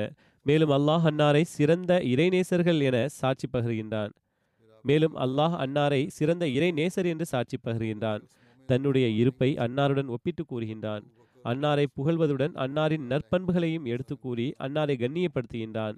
மேலும் இவ்வாறு கூறுகின்றான், இவர் எப்படிப்பட்ட நபர் என்றால், முஹம்மது முஸ்தபா ஸல்லல்லாஹு அலைஹி வஸல்லம் அவர்களின் பிரிவை சகித்து கொள்ள முடியாத நபராவார். ஹஸரத் நபிகள் நாயகம் ஸல்லல்லாஹு அலைஹி வஸல்லம் அவர்களை தவிர்த்து அன்னாரின் உற்றார் உறவினர்களின் பிரிவை அவரால் ஏற்றுக்கொள்ள முடிந்தது. அன்னார் தன்னுடைய எஜமானனை முன்னிறுத்தி அவரை பின்தொடர்ந்து சென்றார். நபிகள் நாயகம் ஸல்லல்லாஹு அலைஹி வஸல்லம் அவர்கள் மீது கொண்ட நேசத்தின் காரணமாக தன் மீது பல மரணத்தை அவர்கள் மேற்கொண்டார்கள். மேலும் மனதில் தோன்றுகின்ற ஒவ்வொரு விருப்பத்தையும் தன் வழியில் இருந்து அகற்றிவிட்டார்கள். ஹஸரத் நபிகள் நாயகம் ஸல்லல்லாஹு அலைஹி வஸல்லம் அவர்கள் அன்னாரை தோழமைக்காக அழைத்த போது முதலில் எழுந்து நின்று தோழமைக்காக தனது கரத்தை நீட்டினார்கள். நபிகள் நாயகம் ஸல்லல்லாஹு அலைஹி வஸல்லம் அவர்களை அந்த சமுதாயம் அந்த சமுதாயம் வெளியேற்ற நினைத்த போது, கண்ணியம் மற்றும் மகத்துவமிக்க எல்லாம் வல்ல அல்லாஹ்விற்கு மிகவும் விருப்பமான நபி ஸல்லல்லாஹு அலைஹி வஸல்லம் அவர்கள் ஹஸரத் அபூபக்கர் சித்திக் ரலியல்லாஹு அன்ஹு அவர்களிடம் வந்து, எனக்கு ஹிஜ்ரத் செய்யும்படி கட்டளை வந்துள்ளது, மேலும் நான் ஹிஜ்ரத் செய்யும் போது நீங்களும் என்னுடன் ஹிஜ்ரத் செய்கிறீர்களா? நாம் இருவரும் இந்த நகரத்தை விட்டு வெளியேறுவோம் என்று கூறினார்கள். அதற்கு அன்னார், இப்படிப்பட்ட இக்கட்டான நேரத்தில் அல்லாஹ் ஹஸத் நபிகள் நாயகம் ஸல்லல்லாஹு அலைஹி வஸல்லம் அவர்களுக்கு தோழராகும் நற்பாக்கியத்தை வழங்கியதற்கு நன்றி செலுத்திய வண்ணம் அல்ஹம்துலில்லா என்று கூறினார்கள். அன்னார் கொடுமை இழைக்கப்பட்ட இந்த நபிக்கு உதவி செய்வதற்கான தருணத்தை எண்ணி காத்து கொண்டிருந்தார்கள். தற்போது அதற்கான நேரம் வந்ததும் அன்னார் எதை பற்றியும் யாரை பற்றியும் பொருட்படுத்தாமல் நபிகள் நாயகம் ஸல்லல்லாஹு அலைஹி வஸல்லம் அவர்களின் துக்கத்திலும் மகிழ்ச்சியிலும் துணை நின்றார்கள். கொலையாளிகளின் திட்டங்களைக் கண்டு அச்சப்படவில்லை. அன்னாரின் சிறப்பானது வெளிப்படையான கட்டளைகள் மற்றும் எதிர்மறையான கருத்திற்கு மறுப்பு தெரிவிப்பதே ஆகும். அன்னாரின் மேன்மையை தெளிவான சான்றுகளின் மூலம் அறிய முடிகின்றது. அன்னாரின் உண்மைத்துவம் தினமும் உதிக்கின்ற சூரியனை போன்று பிரகாசமானது. அன்னார் மறுமையின் அருட்கொடையை விரும்பினார்கள். உலக பெருமையையும் செல்வங்களையும் அறவே விட்டுவிட்டார்கள். மேலும் ஹஸரத் வாக்களிக்கப்பட்ட மசீஹ் இஸ்லாம் அவர்கள் கூறுகிறார்கள், நீங்கள் ஹிலாஃபத்தின் ஆரம்பத்தில் ஹஸரத் அபூபக்கர் சித்திக் ரலியல்லாஹு அன்ஹு அவர்களை அல்லாஹ் ஏன் முன்னிலைப்படுத்தினான் என்றும் இதில் கருணையுள்ள இறைவனின் ஞானம் என்ன இருக்கின்றது என்று கேட்பீர்களாயின் அறிந்து கொள்ளுங்கள். ஹஸரத் அபூபக்கர் சித்திக் ரலியல்லாஹு அன்ஹு முஸ்லிம் அல்லாத ஒரு சமுதாயத்திலிருந்து வந்து ஹஸரத் நபிகள் நாயகம் ஸல்லல்லாஹு அலைஹி வஸல்லம் அவர்கள் மீது நம்பிக்கை கொண்டார்கள். மேலும் எப்படிப்பட்ட நேரத்தில் நபிகள் நாயகம் ஸல்லல்லாஹு அலைஹி வஸல்லம் அவர்கள் மீது நம்பிக்கை கொண்டார்கள் என்றால் அவர்கள் ஒருவராகவும் தனிமையாகவும் இருந்தார்கள். மேலும் குழப்பமும் உச்சத்தில் இருந்தது. சித்திக் அக்பர் அவர்கள் நபிகள் நாயகம் ஸல்லல்லாஹு அலைஹி வஸல்லம் அவர்களின் மீது நம்பிக்கை கொண்ட பிறகு பல இன்னல்களையும் துன்பங்களையும் இழிவுகளையும் சந்திக்க நேரிட்டது. சமுதாயத்தின் குடும்பத்தின் உறவினர்கள் மற்றும் நண்பர்களின் ஏச்சு பேச்சிற்கு ஆளானார்கள். ரஹ்மானாகிய இறைவனுக்காக அன்னார் பல துன்பங்களை ஏற்றுக்கொண்டார்கள். மனிதன் மற்றும் ஜின்களின் நபியாகிய ஸல்லல்லாஹு அலைஹி வஸல்லம் அவர்களை நாட்டை விட்டு வெளியேற்றியதை போன்று அன்னாரும் வெளி வெளியேற்றப்பட்டார்கள். எதிரிகளின் இன்னல்களையும் துன்பங்களையும் உற்றார் உறவினர்களின் ஏச்சு பேச்சுக்களையும் கேட்க நேர்ந்தது. அன்னார் ஏக இறைவனின் சந்நிதியில் தன்னுடைய உயிர் மற்றும் பொருளை கொண்டு அறப்போர் செய்தார்கள். அன்னார் சுகபோகமான மற்றும் ஆடம்பரமான மற்றும் ஆடம்பரமான சூழலில் வளர்ந்தும் கூட சாதாரண மக்களைப் போன்றே வாழ்வை கழித்தார்கள். அன்னார் இறைவனுக்காக நாட்டை துறந்தார்கள். இறைவனுக்காக துன்பங்களை சகித்து கொண்டார்கள். அன்னார் இறை வழியில் பொருள் தியாகம் செய்தார்கள். அன்னார் செல்வந்தராக இருந்தும் கூட ஏழைகள் மற்றும் வழிப்போக்கர்களை போன்று இருந்தார்கள். எல்லாம் வல்ல அல்லாஹ் அன்னார் மீது கடந்து செல்கின்ற இந்த துன்பமான நாட்களுக்கு கூலி கொடுக்க விரும்பினான். மேலும் அன்னாரின் கையை விட்டு சென்ற செல்வத்திற்கு பகரமாக நற்கூலியை கொடுக்க விரும்பினான். எந்த இன்னல்கள் மற்றும் கொடுமைகளின் காரணத்தினால் அன்னார் ஆதரவற்றவர்களாக ஆகிவிட்டார்களோ அதை மீண்டும் அதை மீண்டும் கொடுக்க விரும்பினான். அல்லாஹ் நன்மை செய்யக்கூடியவர்களின் கூலியை ஒருபோதும் வீணாக்குவதில்லை. எனவேதான் அன்னாரின் இறைவன் இறைவனை ஹலிஃபாவாக ஆக்கினான். மேலும் அன்னாரின் கூற்றை மேன்மைப்படுத்தினான். அன்னாரை மகிழ்வித்தான். மேலும் தன்னுடைய கருணை மற்றும் அருளினால் அன்னாருக்கு மேலும் தன்னுடைய கருணை மற்றும் அருளினால் அன்னாருக்கு கண்ணியத்தை வழங்கினான். மேலும் அன்னாரை அமீருல் மோமினினாக ஆக்கினான். பிறகு ஹஸரத் வாக்களிக்கப்பட்ட மசீஹ் அலைஹிஸ்ஸலாம் அவர்கள் கூறுகிறார்கள், ஹஸரத் சித்திக் அக்பர் ரலியல்லாஹு அன்ஹு, உமர் ஃபாரூக் ரலியல்லாஹு அன்ஹு, உஸ்மான் ரலியல்லாஹு அன்ஹு மற்றும் ஹஸரத் அலி ரலியல்லாஹு அன்ஹு ஆகிய அனைவரும் உண்மையிலேயே மார்க்கத்தின் அமீனாக திகழ்ந்தார்கள் என்ற இந்த கொள்கை அவசியமாகும். இஸ்லாத்தின் இரண்டாவது ஆதமாக திகழ்ந்த ஹஸரத் அபூபக்கர் ரலியல்லாஹு அன்ஹு அவர்கள் இவ்வாறே ஹஸரத் உமர் ஃபாரூக் ரலியல்லாஹு அன்ஹு ஆகிய இருவரும் மார்க்கத்தில் உண்மையான நம்பிக்கைக்குரியவர்களாக இல்லாதிருந்திருப்பின் இன்று நமக்கு திருக்குரானின் எந்த ஒரு வசனத்தையும் கூட இறைவன் புறம் இருந்து வந்ததாக நிரூபிப்பது கடினமாக இருந்திருக்கும். பிறகு ஓரிடத்தில் அன்னார் கூறுகிறார்கள், ஹஸரத் அபூபக்கர் அவர்கள் இஸ்லாத்திற்காக இரண்டாவது ஆதமாவார்கள். அக்காலகட்டத்திலும் முசைலமா ஹராமானதை ஆகுமானதாக கூறி மக்களை ஒன்று திரட்டியிருந்தான். இப்படிப்பட்ட தருணத்தில் ஹஸரத் அபூபக்கர் ஹலிஃபாவாக ஆனார்கள் எனும்போது எந்த அளவுக்கு கடினங்கள் உருவாகி இருக்கும் என்பதை மனிதன் சிந்தித்து பார்க்க முடியும். ஒருவேளை அன்னார் வலுவான உள்ளம் கொண்டவராக இல்லாமல் இருந்தால், மேலும் ஹஸரத் நபியே கரீம் ஸல்லல்லாஹு அலைஹி வஸல்லம் அவர்களது ஈமானின் நிறத்தை அவர் பெற்றிருக்காவிட்டால் மிகவும் கடினமாக இருந்திருக்கும். மேலும் பதற்றமடைந்திருப்பார்கள். ஆனால் சித்திக் ரலியல்லாஹு அன்ஹு அவர்கள் நபி ஸல்லல்லாஹு அலைஹி வஸல்லம் அவர்களின் நிழலாக இருந்தார்கள். ஹம்சாயா, அதாவது அன்னாரது நிழல் எவ்வாறு இருந்ததோ அவ்வாறே இருந்தார்கள். ரசூல் ஸல்லல்லாஹு அலைஹி வஸல்லம் அவர்களுடைய நற்பண்புகளின் தாக்கம் அன்னார் மீது விழுந்திருந்தது. மேலும் உள்ளம் நம்பிக்கையின் ஒளியால் நிரம்பியிருந்தது. எனவே எத்தகைய வீரம் மற்றும் நிலைப்புத்தன்மையை வெளிப்படுத்தினார்கள் என்றால் ரசூல் ஸல்லல்லாஹு அலைஹி வஸல்லம் அவர்களுக்கு பிறகு அதற்கான முன்னுதாரணம் கிடைப்பது கடினமாகும். அவர்களது வாழ்வு இஸ்லாத்தின் வாழ்வாக இருந்தது. இது எப்படிப்பட்டதொரு விஷயம் என்றால் இதற்கு எவ்வித நீண்ட வாதத்தின் அவசியமும் இல்லை. அக்காலத்தின் நிலையை படியுங்கள். பிறகு அபூபக்கர் ரலியல்லாஹு அன்ஹு அவர்கள் இஸ்லாத்திற்காக செய்த தொண்டை அனுமானித்துக் கொள்ளுங்கள்.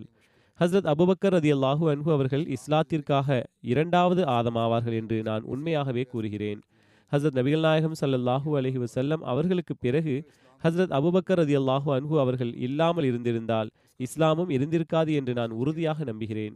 இஸ்லாத்தை மீண்டும் நிலைநிறுத்தியது அபூபக்கர் சித்திக்கின் மிக பெரும் பேருபகாரமாகும். தமது ஈமானிய ஆற்றலால் கிளர்ச்சியாளர்கள் அனைவருக்கும் தண்டனையை வழங்கி வழங்கினார்கள் தமது ஈமானிய ஆற்றலால் கிளர்ச்சியாளர்கள் அனைவருக்கும் தண்டனையை வழங்கினார்கள். நான் உண்மையான ஹலீஃபாவின் மீது அமைதியை நிலைநாட்டுவேன் என்ற இறைவனது வாக்குறுதிக்கு ஏற்ப அமைதியை நிலைநாட்டினார்கள். இந்த முன்னறிவிப்பு ஹசரத் சித்திக் அவர்களது ஹிலாஃபத்தில் நிறைவேறிற்று. மேலும் வானமும் பூமியும் செயலளவில் சான்று பகிர்ந்துவிட்டன. எனவே அவரிடத்தில் சித்திக்கின் இலக்கணத்திற்கு ஏற்ப அந்தஸ்தும் மேன்மையும் இருக்க வேண்டும். பார்வைகளால் விவகாரங்கள் மிக விரைவில் தீர்ந்துவிடுகின்றன.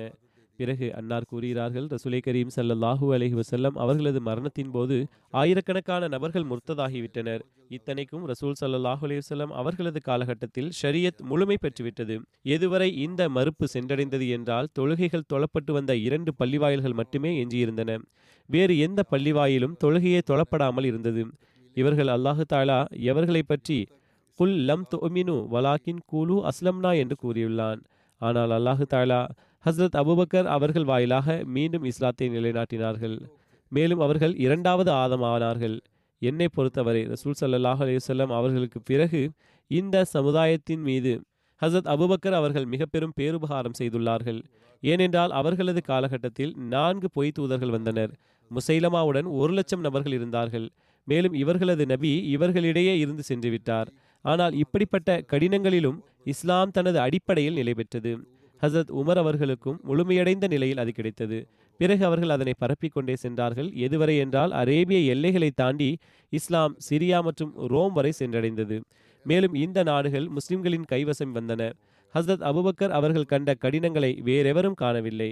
ஹசரத் உமரும் இல்லை, ஹசரத் உஸ்மானும் இல்லை, ஹசரத் அலியும் இல்லை. பிறகு அன்னார் கூறுகிறார்கள், எவரொருவர் இறைவனுக்காக இழிவடைகின்றாரோ இறுதியில் அவரே கண்ணியம் மற்றும் கம்பீரத்தின் அரியணையில் அமர்வார். அபூபக்கர் அவர்களை பாருங்கள். அவர்கள் அனைவருக்கும் முதலாவதாக இழிவினை ஏற்றுக்கொண்டார்கள். மேலும் அனைவருக்கும் முன்னதாக அரியணையில் அமர்ந்தார்கள். கூறுகிறார்கள், இவ்வுலகில் இவ்வாறான உதாரணங்கள் குறைவா என்ன? இவ்வழியில் கொலை செய்யப்பட்டவர்கள், அழிவிற்குள்ளாக்கப்பட்டவர்கள் என்றென்றும் உயிருள்ளவர்களாக இருக்கின்ற உதாரணம் மற்றும் எடுத்துக்காட்டு பூமியில் கிடைத்து கொண்டுதான் இருக்கின்றது. ஹஸ்ரத் அபூபக்கர் ரலியல்லாஹு அன்ஹு அவர்களை பாருங்கள். அனைவரையும் விட அதிகமாக அல்லாஹ்வின் வழியில் அழிந்து போனார்கள். மேலும் அனைவரையும் விட அதிகமாக வழங்கப்பட்டார்கள். எனவே இஸ்லாத்தின் வரலாற்றில் முதலாவது ஹலிஃபாவாக ஹசரத் அபூபக்கர் அவர்களே ஆனார்கள். கூறுகிறார்கள், நாம் தொடர்பை துண்டித்துவிட்டு இறைவழியில் செல்வதென்பது தங்களை தாங்களே அழிவிற்குள்ளாக்கி விடலாம் என்று பலர் சிந்திக்கலாம். ஆனால் இது அவர்களுக்கு ஏமாற்றமே ஆகும். எவரும் அழிந்து விடுவதில்லை. அபூபக்கர் அவர்களையே பாருங்கள். அவர்கள் அனைத்தையும் விட்டுவிட்டார்கள். பிறகு அனைவருக்கும் முதலாவதாக அரியணையில் அமர்ந்தார்கள். பிறகு அன்னார் கூறுகிறார்கள், எதுவரை இந்த ஆதாரத்தின் விளக்கத்துக்காக விரிவுரை வேண்டியுள்ளதோ, அறிவு படைத்தவர்களே, மேன்மை வாய்ந்தவர்களே, அல்லாஹு தாலா அனைத்து முஸ்லிம் ஆண்கள் மற்றும் பெண்களிடம் இந்த வசனங்களில் இவ்வாறு வாக்குறுதி அளித்துள்ளான். அதாவது, அவன் தனது அருள் மற்றும் கருணையால் அவர்களுள் சில நம்பிக்கையாளர்களை நிச்சயம் ஹலிஃபாவாக ஆக்குவான் என்பதை தெரிந்து கொள்ளுங்கள். இஸ்திஹ்லாஃப் வசனத்தை பற்றி கூறுகிறார்கள், அவர்களது அச்சத்தை நிச்சயம் அமைதியின் சூழலில் மாற்றிவிடுவான். இந்த விஷயத்தை முழுமையான முறையில் காண்கின்றோம். ஏனென்றால் ஆராய்ச்சியாளர்களுக்கு இந்த விஷயம் மறைவானது ஒன்றும் இல்லை. அன்னாரது ஹிலாஃபத்தின் காலத்தில் அச்சம் மற்றும் துன்பங்களின் நேரமாக அது இருந்தது. எனவே ரசூலுல்லாஹி ஸல்லல்லாஹு அலைஹி வஸல்லம் அவர்கள் மரணித்த போது இஸ்லாம் மற்றும் முஸ்லிம்கள் மீது துயரங்கள் சூழ்ந்துவிட்டன. கூறுகிறார்கள், பல நய வஞ்சகர்கள் முர்த்ததாக ஆகிவிட்டனர். முர்த்ததுகளின் நாவு நீண்டிவிட்டது. மேலும் இட்டுக்கட்டி கூறும் அவர்களுடைய கூட்டம் நபித்துவவாதம் புரிந்தது. மேலும் பெரும்பாலான நாடோடிகள் அவர்களுடன் ஒன்று கூடிவிட்டார்கள். எதுவரை என்றால், முசைலமா கஸாபுடன் சுமார் ஒரு லட்சம் மூடர்கள் மற்றும் தீய நடத்தையுடைய மக்கள் இணைந்து விட்டார்கள். குழப்பங்கள் கொழுந்துவிட்டு எரிந்தன. மேலும் கடினங்கள் அதிகரித்து விட்டன. மேலும் ஆபத்துகள் தொலைவிலும் அருகிலும் சூழ்ந்துவிட்டன. மேலும் நம்பிக்கையாளர்கள் மீது ஒரு கடினமான நடுக்கம் ஏற்பட்டுவிட்டது. அச்சமயம் அனைத்து மக்களும் சோதிக்கப்பட்டார்கள். மேலும் அச்சுறுத்தும் மூச்சடைக்கச் செய்யும் நிலைகள் ஏற்பட்டன. மேலும் நம்பிக்கையாளர்கள் அவர்களது உள்ளங்களில் நெருப்பின் கங்குகளை சுமந்து செல்பவர்களைப் போன்று ஆதரவற்றவர்களாக அல்லது கத்தியால் அறு அல்லது கத்தியால் அறுக்கப்பட்டவர்கள் போன்று ஆகினர். ரசூல் ஸல்லல்லாஹு அலைஹி வஸல்லம் அவர்களது பிரிவின் காரணத்தினால் சில நேரமும் எரித்து சாம்பலாகி விடுகின்ற நெருப்பின் வடிவில் வெளிப்பட்ட இந்த குழப்பங்களின் காரணத்தினால் அழலாயினர். அமைதியின் அடையாளம் சிறிதும் இருக்கவில்லை. குழப்பவாதிகள் அசுத்த குவியலில் விதைக்கப்பட்ட கொடியை போன்று படர்ந்து சென்றனர். நம்பிக்கையாளர்களின் அச்சம் மற்றும் பதற்றம் அதிகரித்து கொண்டே இருந்தது. மேலும் உள்ளம் அதிர்ச்சி மற்றும் நிம்மதியின்றி பரிதவித்தது. அப்படிப்பட்ட இக்கட்டான தருவாயில் ஹசரத் அபூபக்கர் ரலியல்லாஹு அன்ஹு அவர்கள் காலத்தின் ஆட்சியாளராக, மேலும் ஹசரத் ஹாத்தமுன் நபியினின் ஹலிஃபாவாக ஆனார்கள். நய வஞ்சகர்கள், நிராகரிப்பாளர்கள் மற்றும் மறுப்பாளர்களின் நடைமுறைகள் மற்றும் வழிமுறைகளைக் கண்டு அன்னார் கவலையில் ஆழ்ந்தார்கள். அன்னார் மழை காலத்தின் தூறல்களைப் போன்று தொடர்ந்து அழுது கொண்டிருந்தார்கள். அன்னாரது கண்ணீர் ஓடுகின்ற ஊற்றை போன்று ஓடத் தொடங்கியது. மேலும் அன்னார் ரலியல்லாஹு அன்ஹு தனது அல்லாஹ்விடம் இஸ்லாமும் முஸ்லிம்களின் நன்மைக்காகவும் துவா கேட்பார்கள். எதுவரை என்றால் அல்லாஹு தஆலாவின் உதவி வந்தடைந்தது. மேலும் பொய் நபி கொல்லப்பட்டான், முர்த்தத அழிவிற்குள்ளாக்கப்பட்டான், குழப்பங்கள் தீர்க்கப்பட்டன, மேலும் துயரங்கள் பறந்துவிட்டன, மேலும் பிரச்சனை தீர்க்கப்பட்டது, மேலும் ஹிலாஃபத் அமைப்பு நிலை பெற்றது.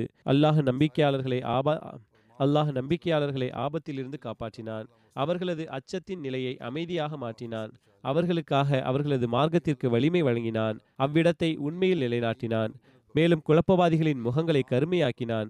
மேலும் தனது வாக்குறுதியை நிறைவேற்றினான். மேலும் தனது அடியார்கள் ஹசரத் அபூபக்கர் சித்திக் ரலியல்லாஹு அன்ஹு அவர்களுக்கு உதவி செய்தால் மேலும் தனது அடியார் ஹசரத் அபூபக்கர் சித்திக் ரலியல்லாஹு அன்ஹு அவர்களுக்கு உதவி செய்தான். மேலும் கட்டுப்படாத தலைவர்களையும் சிலைகளையும் அழித்தான். மேலும் நிராகரிப்பவர்களின் உள்ளத்தில் அவர்கள் தோல்வியுறும் அளவுக்கு திகிலுணர்வை ஏற்படுத்தினான். இறுதியில் அவர்கள் மனம் திருந்தி பாவ மன்னிப்பு செய்தார்கள். இதுவே கம்பீரமான இறைவனின் வாக்குறுதியாக இருந்தது. அவன் உண்மையாளர்கள் அனைவரையும் விட உண்மையானவனாவான். ஆக எவ்வாறு ஹிலாஃபத்தின் வாக்குறுதியை தனது அனைத்து நிபந்தனைகள் மற்றும் அடையாளங்களுடன் அபூபக்கர் சித்திக் அவர்களிடத்தில் நிறைவேறியது என்பதை ஆராய்ந்து பாருங்கள். கூறுகிறார்கள், அந்நேரத்தில் முஸ்லிம்களின் நிலை என்னவாக இருந்தது என்று சிந்தித்து பாருங்கள். இஸ்லாம் கடினங்களின் காரணத்தினால் நெருப்பில் எரிகின்ற மனிதரை போன்ற இக்கட்டான தருவாயில் இருந்தது. பிறகு அல்லாஹு தாலா இஸ்லாத்துக்கு அதன் ஆற்றலை மீண்டும் வழங்கினான். அந்த ஆழமான கிணற்றிலிருந்து மீட்டான். மேலும் பொய்யான நபித்துவவாதிகளை வேதனைக்குரிய தண்டனையால் அழித்தான்.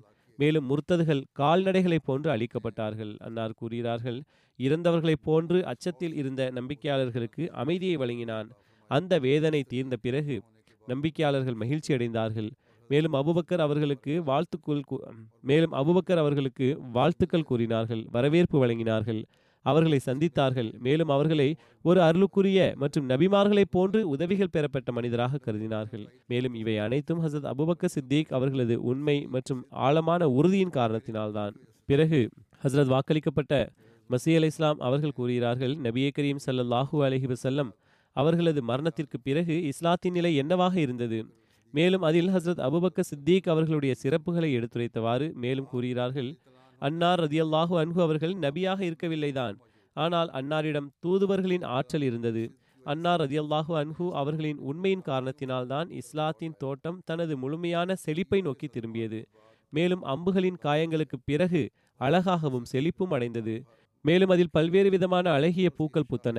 மேலும் அதன் கிளைகள் சுற்றிலும் தூய்மை அடைந்தன. இத்தனைக்கும் அதன் முந்தைய நிலை எவ்வாறு இருந்தது என்றால் ஒப்பாரி வைக்கப்பட்ட இறந்த உடல் போன்று இருந்தது. அதன் நிலை வறட்சியடைந்ததைப் போன்று இருந்தது. மேலும் துயரத்தால் ஆழ்ந்ததைப் போன்று, மேலும் அறுத்து பலியிடப்பட்டு அதன் மாமிசம் துண்டு துண்டாக வெட்டப்பட்ட விலங்கை போன்று ஆகி விலங்கை போன்று ஆகிவிட்டிருந்தது. மேலும் அதன் நிலைமை பல்வேறு விதமான கடிதங்களால் சூழப்பட்டு மேலும் அதன் நிலைமை பல்வேறு விதமான கடினங்களால் சூழப்பட்ட மேலும் மதிய வேளையின் கடினமான உஷ்ணத்தால் எரிக்கப்பட்டதை போன்று இருந்தது. பிறகு அல்லாஹு தாலா அவர்களுக்கு அந்த அனைத்து துன்பங்களிலிருந்தும் ரட்சிப்பை வழங்கினான். அனைத்து ஆபத்துகளிலிருந்தும் விடுதலை வழங்கினான். மேலும் ஆச்சரியப்படத்தக்க உதவிகளால் அதற்கு உதவி புரிந்தான். எதுவரை என்றால் இஸ்லாம் தனது தோல்வி மற்றும் வீழ்ச்சிக்கு பிறகு மன்னவர்களுக்கு தலைவர்களாக, கழுத்துகளுக்கு அதாவது மக்களுக்கு எஜமானர்களாக ஆகியது. எனவே நய வஞ்சகர்களின் நாவு செயலிழந்து போனது. மேலும் நம்பிக்கையாளர்களின் முகம் பிரகாசமானது. ஒவ்வொருவரும் தனது இறைவனை புகழ்ந்தவர்களாகவும் சித்திகே அக்பருக்கு நன்றி தெரிவித்தவர்களாகவும் இருந்தார்கள். பிறகு அன்னார் கூறுகிறார்கள், அபூபக்கர் சித்திக் அவர்கள் இஸ்லாத்தை எப்படிப்பட்ட சுவராக கண்டார்கள் என்றால் அது தீயவர்களின் தீமையின் காரணத்தினால் விழும் நிலைக்கு தள்ளப்பட்டிருந்தது.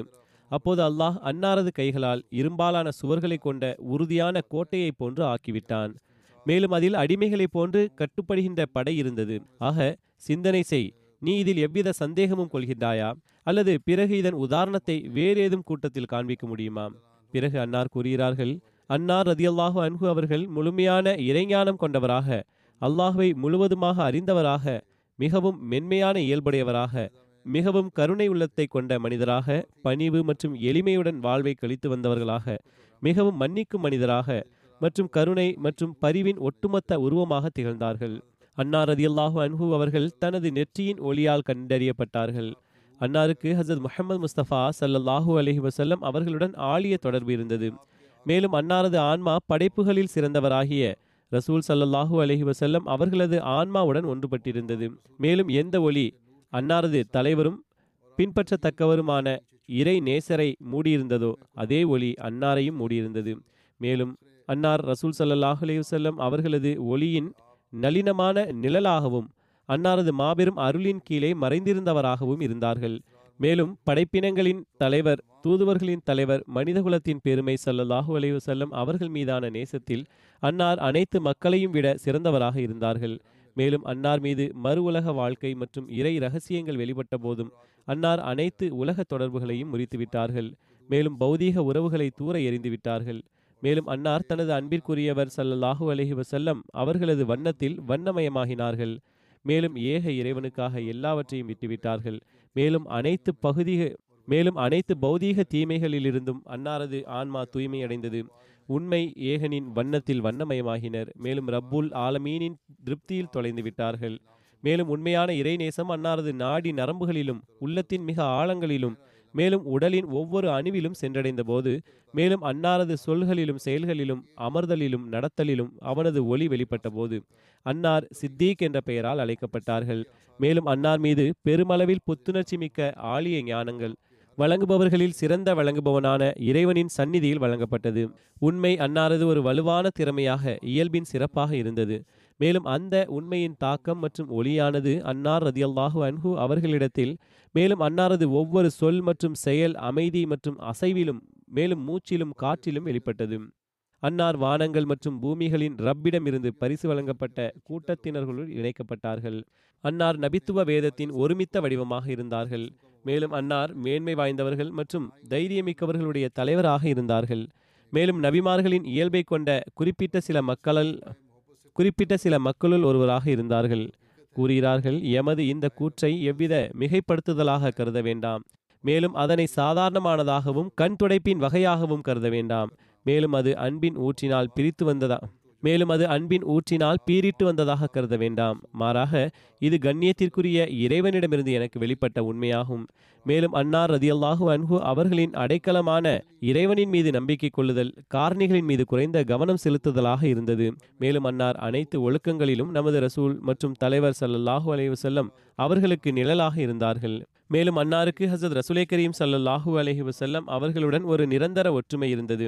இதன் காரணத்தினால்தான் அன்னாருக்கு ஹுசூர் அவர்களது அருள்களால் பிறருக்கு நீண்ட காலமாக பல யுகங்களாக கிடைக்க முடியாதவையெல்லாம் சிறிது காலத்திலேயே கிடைக்கப்பெற்றது.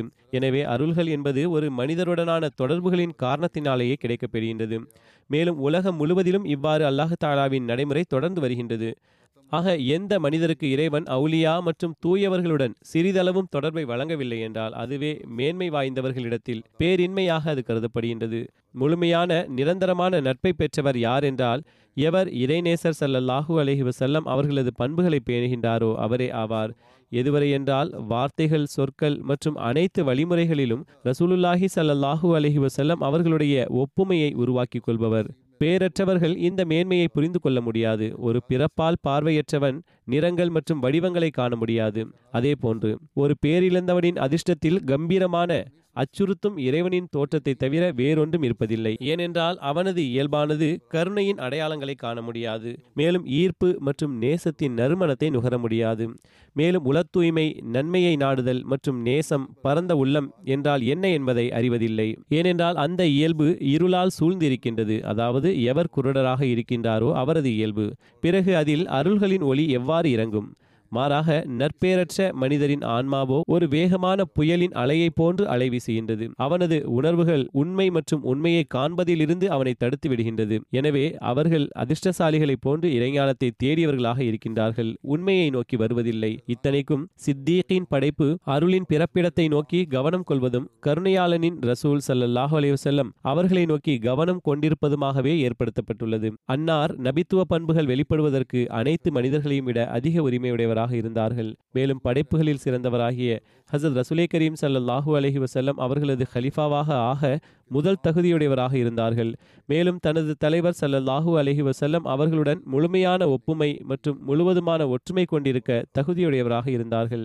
மேலும் அன்னார் ஒட்டுமொத்த நற்பண்புகள், நற்குணங்கள் மற்றும் பழக்கங்களை தன்னகப்படுத்திக் கொள்வதில் மேலும் ஆத்ம தொடர்புகளை விட்டுவிடுவதில் ரசூல் ஸல்லல்லாஹு அலைஹி வஸல்லம் அவர்களது எப்படிப்பட்டதொரு தோற்றமாக இருந்தார்கள் என்றால் வாள்கள் மற்றும் ஈட்டிகளின் தாக்குதல்களும் அன்னாருக்கு இடையில் விரிசலை ஏற்படுத்த முடியாது.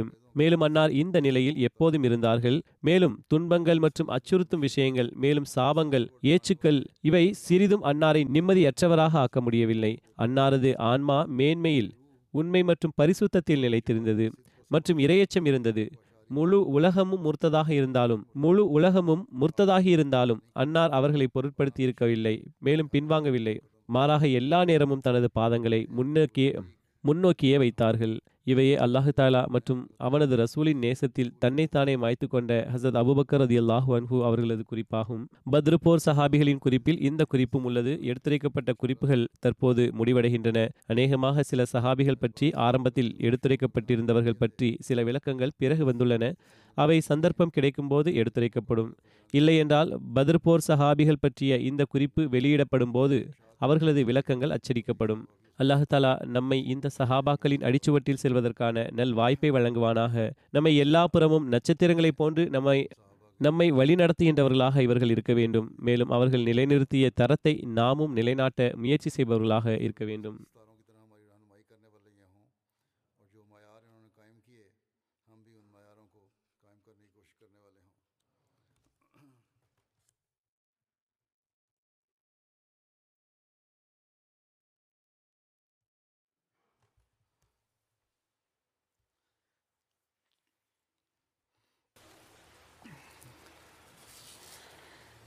Alhamdulillah, alhamdulillah, nahmaduhu wa nasta'inuhu wa nastaghfiruhu wa nu'minu bihi wa natawakkalu alayhi wa na'udhu billahi min shururi anfusina wa min sayyi'ati a'malina. من يهده الله فلا مضل له ومن يضلل فلا هادي له ونشهد أن لا إله إلا الله ونشهد أن محمدا عبده ورسوله. عباد الله رحمكم الله. إن الله يأمر بالعدل والإحسان وإيتاء ذي القربى وينهى عن الفحشاء والمنكر والبغي يعظكم لعلكم تذكرون. اذكروا الله يذكركم وَذُوهُ يَسْتَجِبْ لَكُمْ وَلَذِكْرُ اللَّهِ